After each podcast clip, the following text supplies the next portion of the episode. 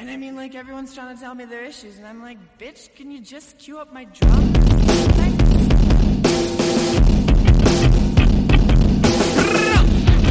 Welcome to Rebel Girls Book Club. I'm Harmony. And I'm Maggie. And we're here to take an intersectional, feminist approach to books from all over the spectrum. Bestsellers, we've got you covered. That one book from English class you hated while you read, but you can't forget, we've got that too. Comic books, nonfiction, it's all right here. So grab your tea, grab your blanket, and let's get rebellious about your favorite new reads.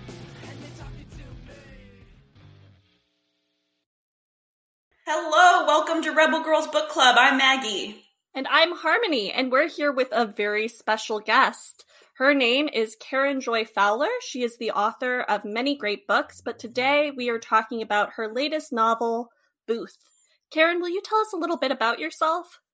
I would be happy to. I often feel there's actually not that much to tell for the 72 years that I've been in this world, but I think that you will both maybe resonate with this that if if I were to ever write a memoir, which I have no plans to do, pages and pages and pages of it, perhaps the vast majority of it would be about whatever book I was reading, all the time that I spent in somebody else's mind and in somebody else's world. And I certainly had a strong sense as a child that real life was just an annoying interruption from whatever book I was trying to read. I live in California. I uh, grew up in Indiana, but I've lived in California since I was 11. And I started writing when I was 30. I have two kids and seven grandkids, and life has been very good to me. That's wonderful. I do definitely resonate with that. I think Maggie probably resonates even more because she's the ultimate bookworm. So that's wonderful. Yeah, Harmony and I have always said that if we would write a book together, we would write about all of the reading that we do through this platform and other places. I guess we're going to dive right in then, and I'm actually going to begin at the end here. I'm a historian, Karen, so I hope that you'll indulge me just a little bit. Oh, I love it. Yeah, you talk a lot about the fact that readers of historical fiction often want to know what's true about a novel like this one and kind of what has been fictionalized. And I'm curious, can you tell us a little bit about the creative process of writing a novel where you have so much primary and secondary source material to work with? Yeah, I'd be happy to.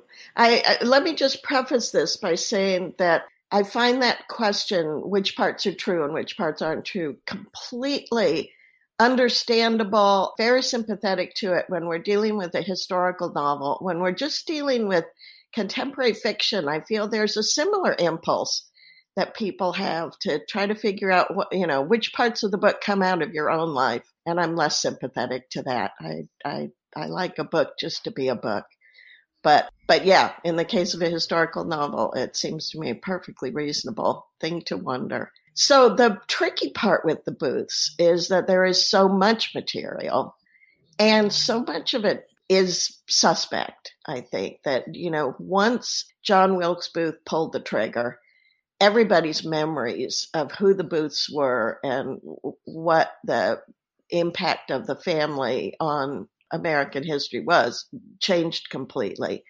And, you know, we, we know now that eyewitness accounts are never reliable. And you add to that 200 years having passed and this massive event that changed the way everybody was thinking about these people and and what you're left with is a lot of mythology a lot of stories that are to- have been told so often that they take on a sort of authority that if you trace them back to their source they maybe don't don't earn and so it you know finding material was easy in most cases but because I did really want to the extent that I was able not to make up things about the family that did not actually occur.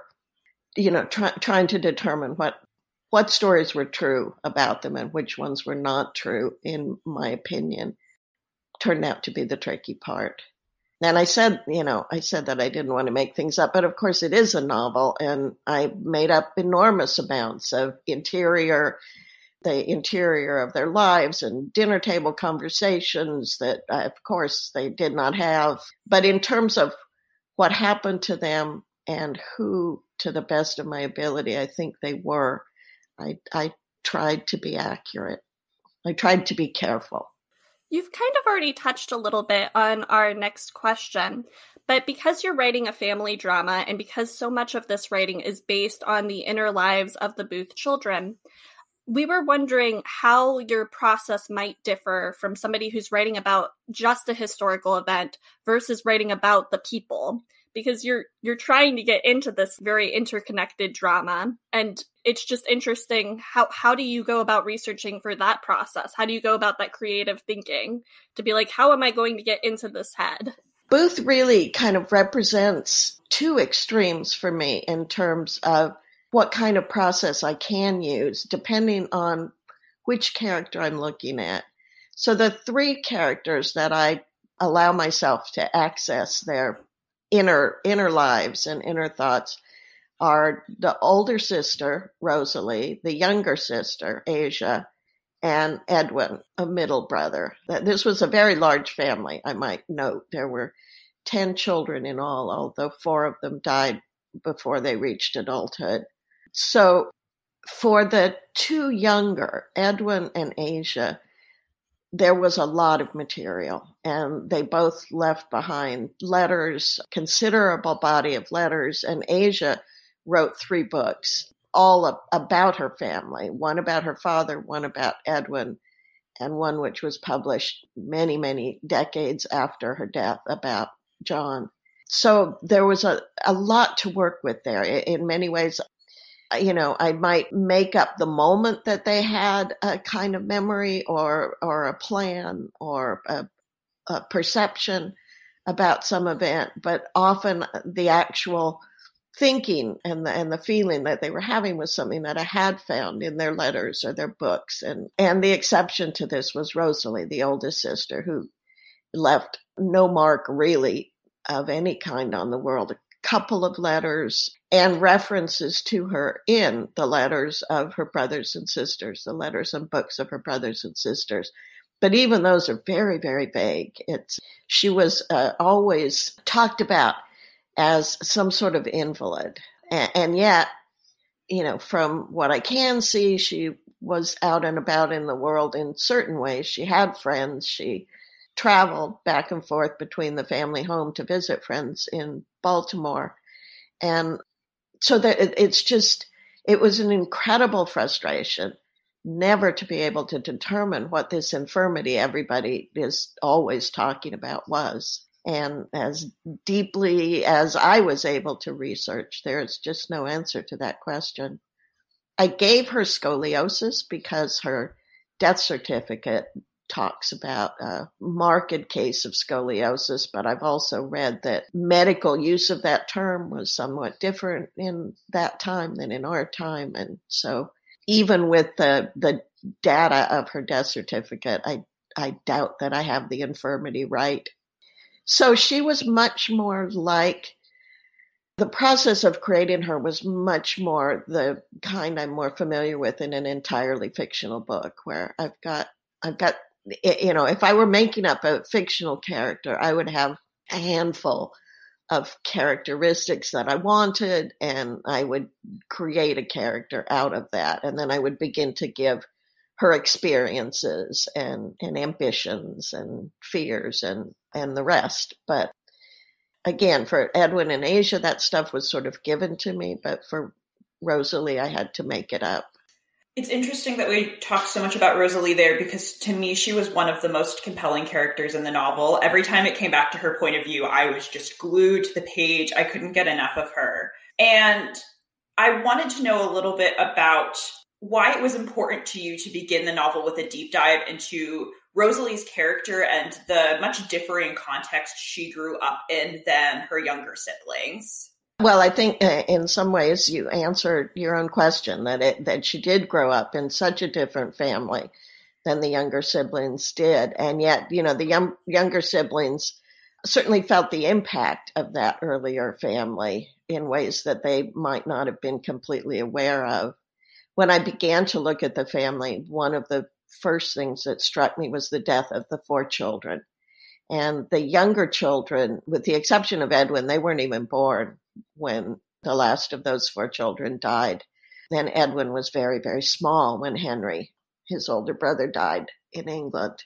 So it it seemed to me that the family really shattered at that point and that I needed a character who was a witness to that. And it, you know, it couldn't be one of the characters that I had more information about because they were just too little. And so I preferred Rosalie's point of view to June's, June being the oldest boy uh, and the only other possibility for a child who would have witnessed these things. So one of the, you know, one of the things about historical fiction that or just about you know trying to imagine yourself into this other time and place that is so striking to me at least a couple of things that are so striking and one is how common the death of a child was so you know the the lincolns as well lost all all their children but one in the end and yet you know i cannot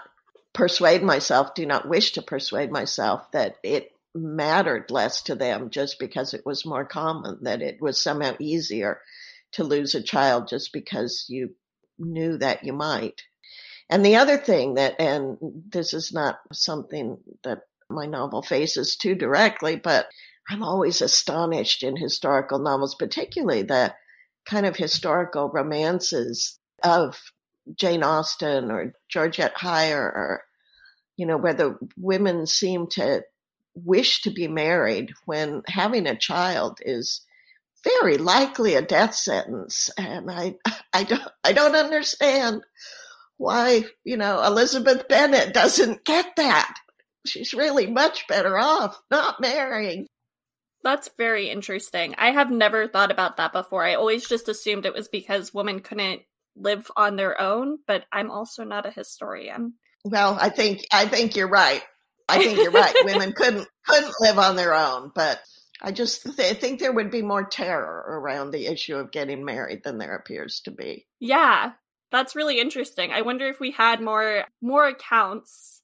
maybe like if history had focused more on women's voices, if we would find that terror. One of the things that you kind of brought up that was really interesting to me was this death of a child in terms of having Lincoln also use a, lose a child. And I think that throughout this novel, you've done a really great job of placing Lincoln's history throughout. And so I was wondering what the purpose and goal of that was to give us these very intimate accounts of the Booth lives and then sprinkle something in with Lincoln and his historical narrative and his personal life.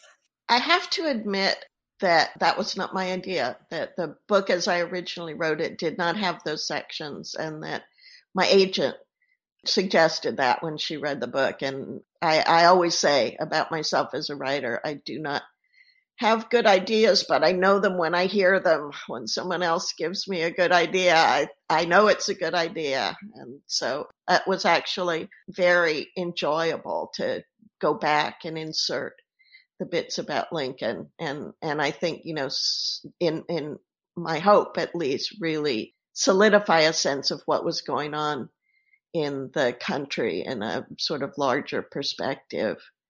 And, you know, there's a lot in Lincoln's life that would have been no fun to live through, but is enormously fun to think about.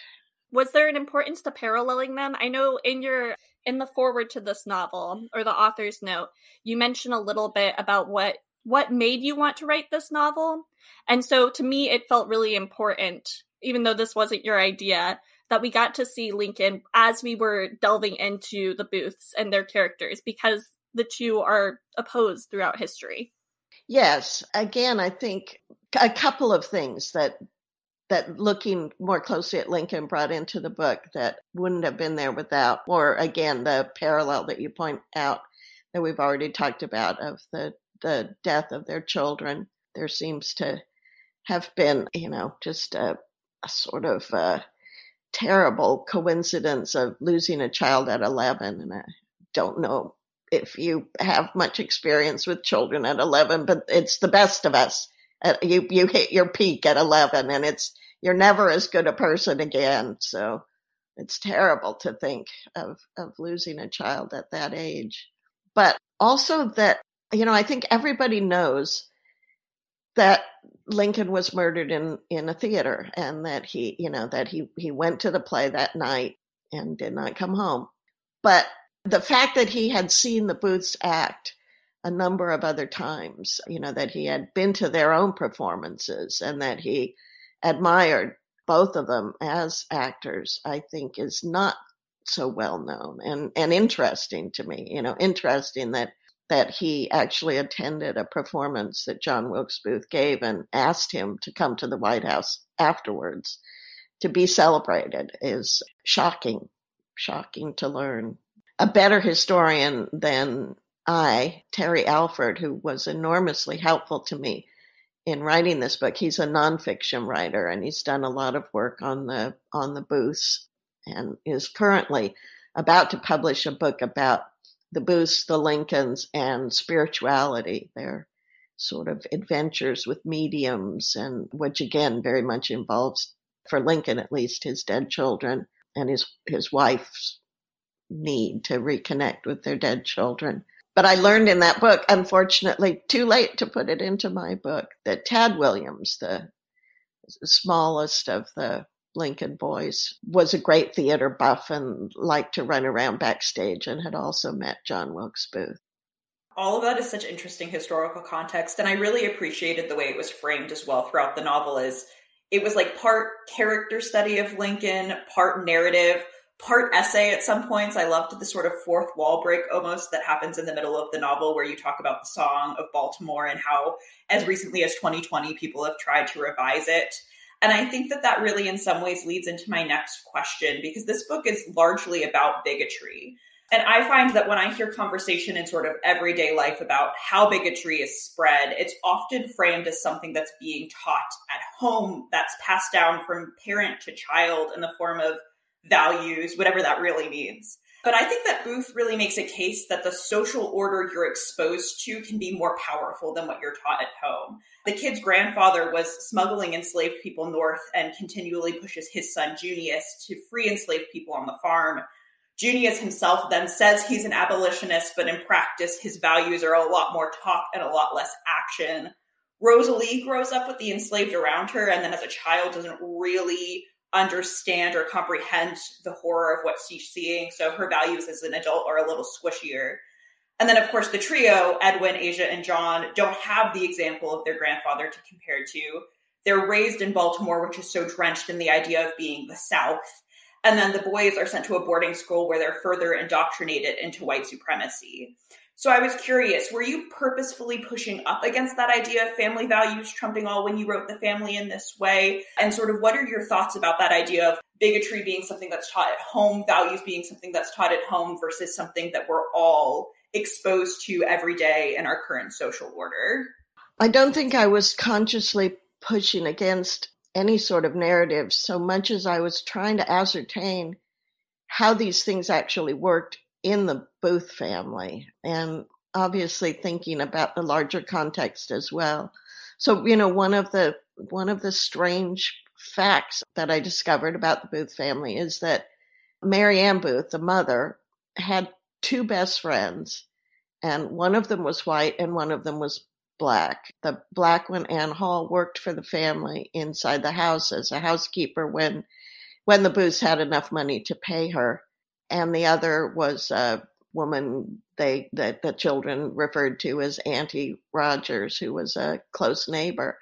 And for a period of the novel, Auntie Rogers owns the children of Ann Hall, and you know, the, so there's this this intimate female circle of Auntie Rogers, Ann Hall, and Mary Ann Booth in which, you know, one woman owns the children of the other. It's just a kind of an impossible thing to imagine what what the undercurrents would have been, what the actual feelings would have been, and how I, I guess more difficult for me to imagine is how this wasn't seen as the problem that it clearly is. That And and I think you've you've touched on some of it that that one of the things I thought about was the sort of generational shift, which is you know the fa- the the grandfather who was clearly the most outspoken and you know matched words to action in his opposition to slavery grew up in England and came to America as a quite an old man. And so I think the that slavery was quite shocking to him, not something that he, he had grown up with and something that he had a more clear eyed view of because of that. And then at the other end, you have the children who just grew up with it all around them. And I don't know, you know, I think everybody has some version of this experience where maybe you go off to college, maybe it happens earlier than that, where you suddenly understand that your own family is crazy, you know, is just weird and they make no sense at all to anybody who's not in your family. But that's been invisible to you. For years, you've just thought, well, this is what, this is how it's done. This is who we are. This is, this is who everybody is. And so, in a similar way, I think there must be a moment where a child who has grown up surrounded by slavery, uh, the Booths themselves did not own slaves, but but they grew up surrounded by enslaved people. It seems to me that for the children there must have been a moment where where you notice that, but that's not in any of the records that I can find. And again, another frustration of historical research was sort of how little they said about about the major issue of the day. Uh, there was a sort of pretense that actors couldn't be political, that you you I guess you wouldn't want to offend any part of the audience, and therefore it was not for them to to take sides. But the you know, with the exception of John, they were all pro union and Edwin was very supportive of Lincoln. And so I'm extrapolating from that that he opposed slavery, although I cannot find a place where he said so, except for John, who was loud and proud about white supremacy and the whole system of slavery in general. It's, you know, it's a, again kind of peculiar how sympathetic he was, how empathetic he was to certain people and certain creatures and how completely not to others so that you know he loved dogs and he tortured cats and he loved white people and he could not have cared less what happened to black people. You definitely touch upon that in this book very directly. And if you've listened to the podcast you might get a sense. Maggie and I are very interested in looking at literature to kind of take something away with us that we can apply into the world. So we were wondering what your perspective is, maybe even just from imagining how the Booths felt about how people can talk to their loved ones about inequity when we all live in the system of white supremacy and it's so very embedded into us. That is that is the question, isn't it? I mean, we are we are currently watching the hysteria over critical race theory, which is being now very loosely defined as anything I don't like, whomever is the person talking about it. Going to use the words this way now, and then I'm going to use the words another way later. And this really, to me, shockingly open decision to erase Black history entirely from the school curriculum. It just, I'm gobsmacked. I, I, I really, I really have no words. Uh, you know, I've lived through several periods of book banning, so that's not something I'm unfamiliar with. And I've certainly seen efforts to erase aspects of history, particularly American history, from the curriculum before, but never so openly and and never so mean spiritedly. You remove Black history and you remove fifty to sixty percent of the heroes of the country, then can't be talked about, and it's it's astonishing to me. the idea, you know, the idea that shouldn't be made to feel uncomfortable. Children shouldn't be made to feel uncomfortable.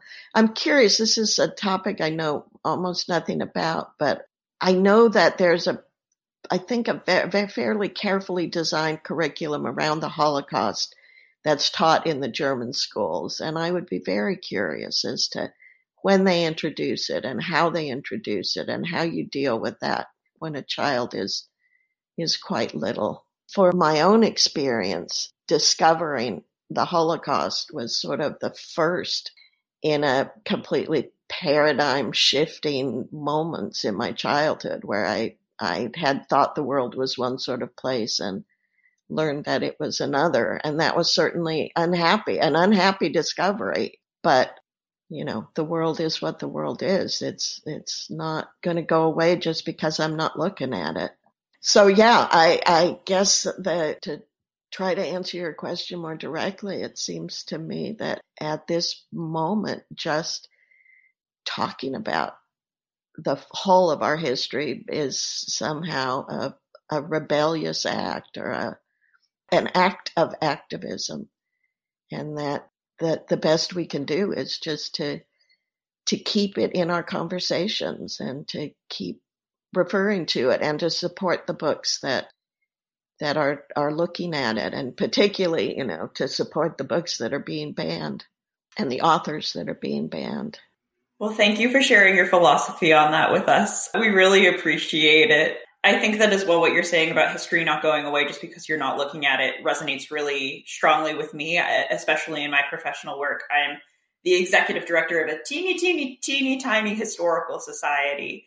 And I feel like I come up against that every single day with supporters and stakeholders who have so much love for the world in their heart, but often want to just talk about the celebratory parts of history. And I often have to find myself walking us back together to say, we can talk about the parts of our history that make us proud, sure, but we also have to equally and importantly speak candidly about the parts of our history that we need to take responsibility for, the parts that we did harm to so many people in. So it's it's a very pervasive problem, I think, in so many parts of our society. And I appreciate you touching on that a little bit. I guess to refocus a little bit more specifically on the book, something a theme that I was really interested in throughout the novel was sort of the idea of family legacy. And it was something that kind of crept up on me as I kept going in the novel. But it reminds me of conversations that we were just having about abolitionism, but as well as the acting and how, in some ways, acting and the theater touched the lives of every single Booth child, even if they weren't necessarily an actor themselves, although a lot of them were as well as also sort of the the ties between Junius and Edwin and their struggles with alcoholism. What were you hoping readers would take away about the message of family legacy within this novel?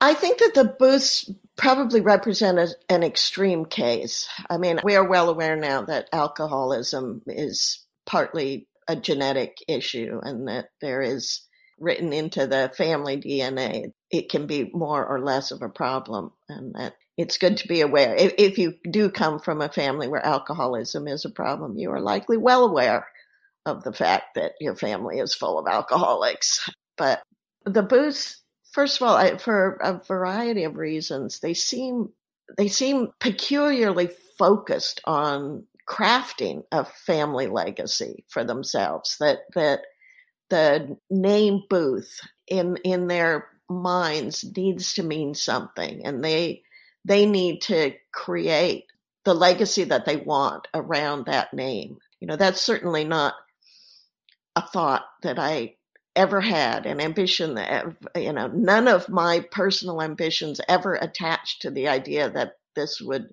you know, enhance or sully the family name in any way. I think that may be a very old fashioned kind of notion, but the Booths were clearly severely infected with that particular desire.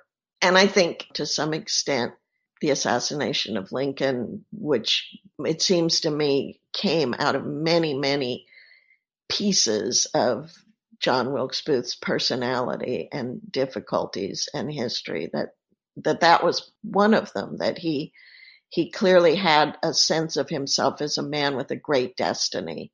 And I think that he he believed in some way that you know that that the family that, this would add luster in some way to the family name and you know you can't you take away the luster part it certainly added to the fame of the family and the sort of to me uncomfortable fact that we would probably not be discussing this family if he had not killed lincoln which is just a, a morally repugnant idea to me even as i admit its impact on me that a person who murders a president is instantly more interesting than a person who doesn't is just I, I recoil. I recoil from that entire proposition.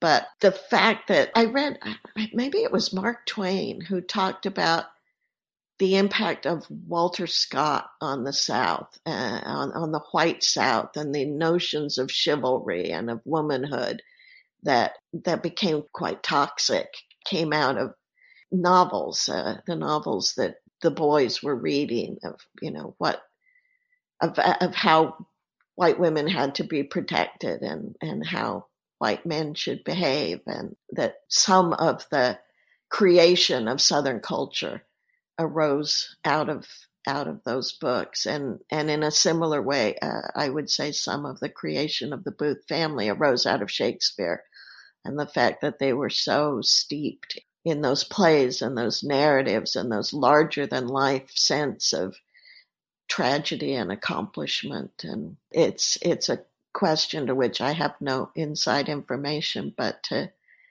to go and act those parts over and over again, I wonder what that does to your own personality in the end. I definitely got a sense of that reading the book. I also think you you talked a little bit about how repugnant it is, or repugnant. I don't know how to say that word. It is to to think about John Wilkes Booth as a person that's interesting because he killed a president. And I think that this book was really great in looking at what makes a person a monster and how we can understand that and understand history. And so one of my questions for you while while reading this book is this idea of really looking at the face of white supremacy and how it occurs and how radicalization happens. But also, I noticed that while you were looking at this, you didn't really delve into Black trauma in an exploitative way. You were very honest about it, but it was not your focus. And so I thought that as a white author, that was really masterfully done. And so we would love to know more about your feelings about how I'm about about writing about black trauma and and how not to exploit it because I feel like a lot of narratives that deal with the civil war in the south really do delve into this one way of living and it can come off as it can come off as cringy, you know, when it's created by white creators.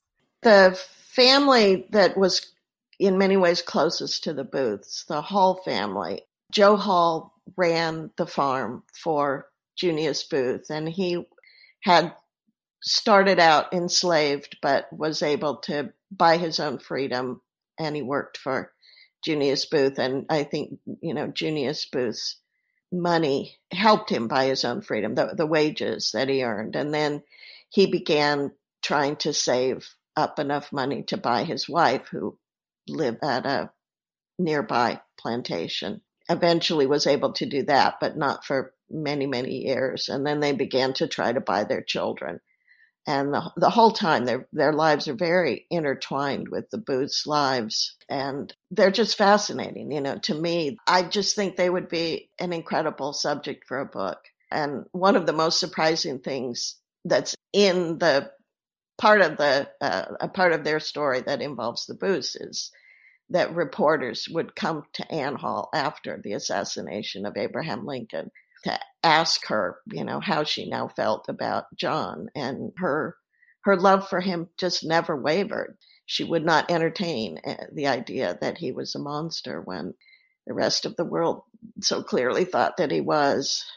Anyway, I think they would be an incredible subject for a book. And I wish that was a book that I could write, but I know that it's not a book that I can write the things that they face, the sort of, you know, the peculiar institution of slavery, one of the peculiarities is this is expressed in this family where half the children are free and half are enslaved and just what that looks like and how you how you navigate that within the family i think would be fascinating but not my story to tell you know it, this is a very tricky topic i think because i do very much believe that it's all one story that we're all part of the same humanity and that it's not that I couldn't tell that story, it's that I wouldn't be the best person to tell that story and that that maybe I should leave that space open for somebody who would do a better job than I would do.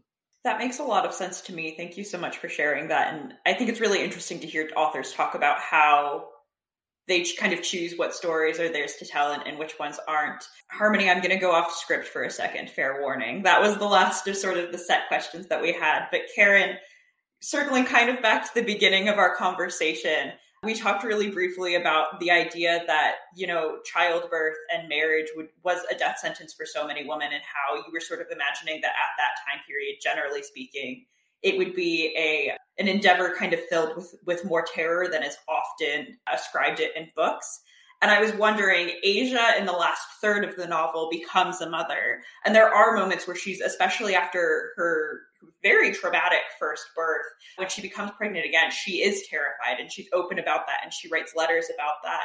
And I was curious, just given your thoughts, how much of that was actually sort of left behind in Asia's, you know, multiple letters and books, and how much of that was your sort of imagining of the situation, knowing what you did about the facts of, of the birth of her first child? Almost all of the feelings that, that I ascribe to Asia do come out of her letters. So again, it was, I had less of a sense that I was making up a fictional character and more of a sense that I was pulling together the bits and pieces that she left behind to create something whole. So yeah, she was very I think she, in the end, she had a very unhappy marriage. Uh, it didn't start out as an unhappy marriage, but it certainly became one. And most of her post assassination life, it was quite a miserable marriage with children dying and with a philandering husband who did not appear to care much for her and living in a foreign country because the attention in America became so intense that they fled to England so yeah, there's a you know this wonderful record of letters that she wrote her friend Jean over decades of their friendship, and those things are talked about quite openly in those. That's really interesting to me that there's so little of, of that kind of sentiment in the historical record, but Asia Booth was able to really openly talk in her letters to friends about about that feeling of terror and and her thoughts on motherhood in that experience you were talking at the very beginning about trying to sort out the truth of sort of what was happening around the booths because people's sentiment around the family changed so much after the assassination. And I find that one of the most frustrating, but also most rewarding parts about doing historical work is trying to piece through what people are self editing in the moment, and what people are, are almost like purposefully obfuscating versus those moments that often happen in letters that aren't necessarily thought of as being something that are going to be around hundreds of years later of just pure emotion and raw truth in people. So that particularly fascinates me.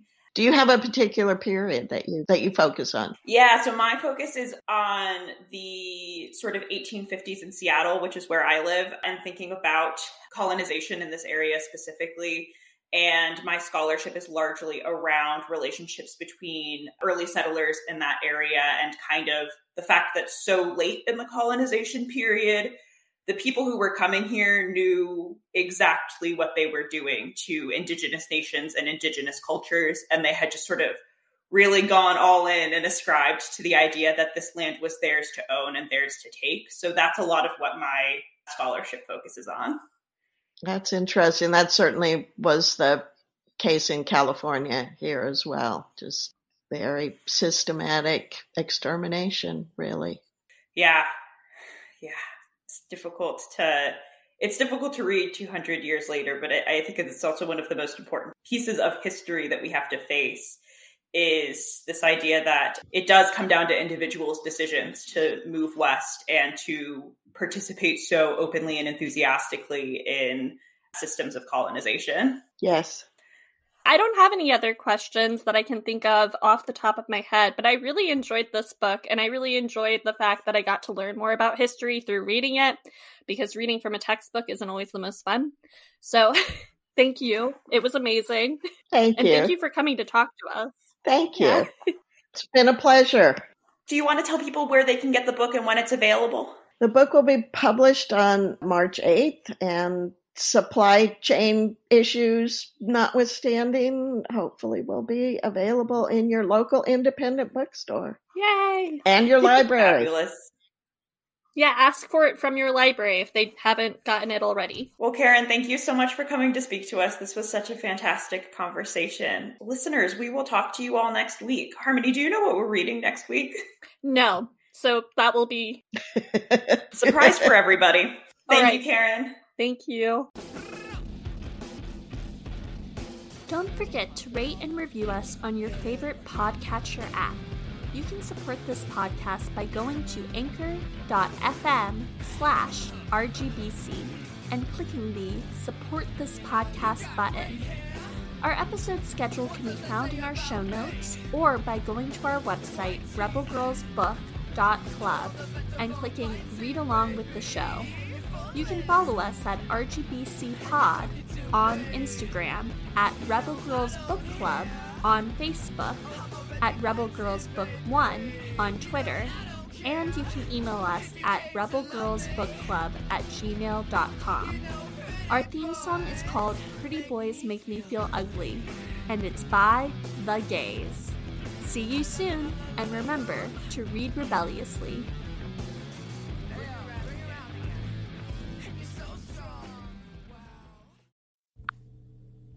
Rebel Girls Book Club is a part of the Frolic Podcast Network. Find more podcasts you'll love at frolic.media slash podcasts.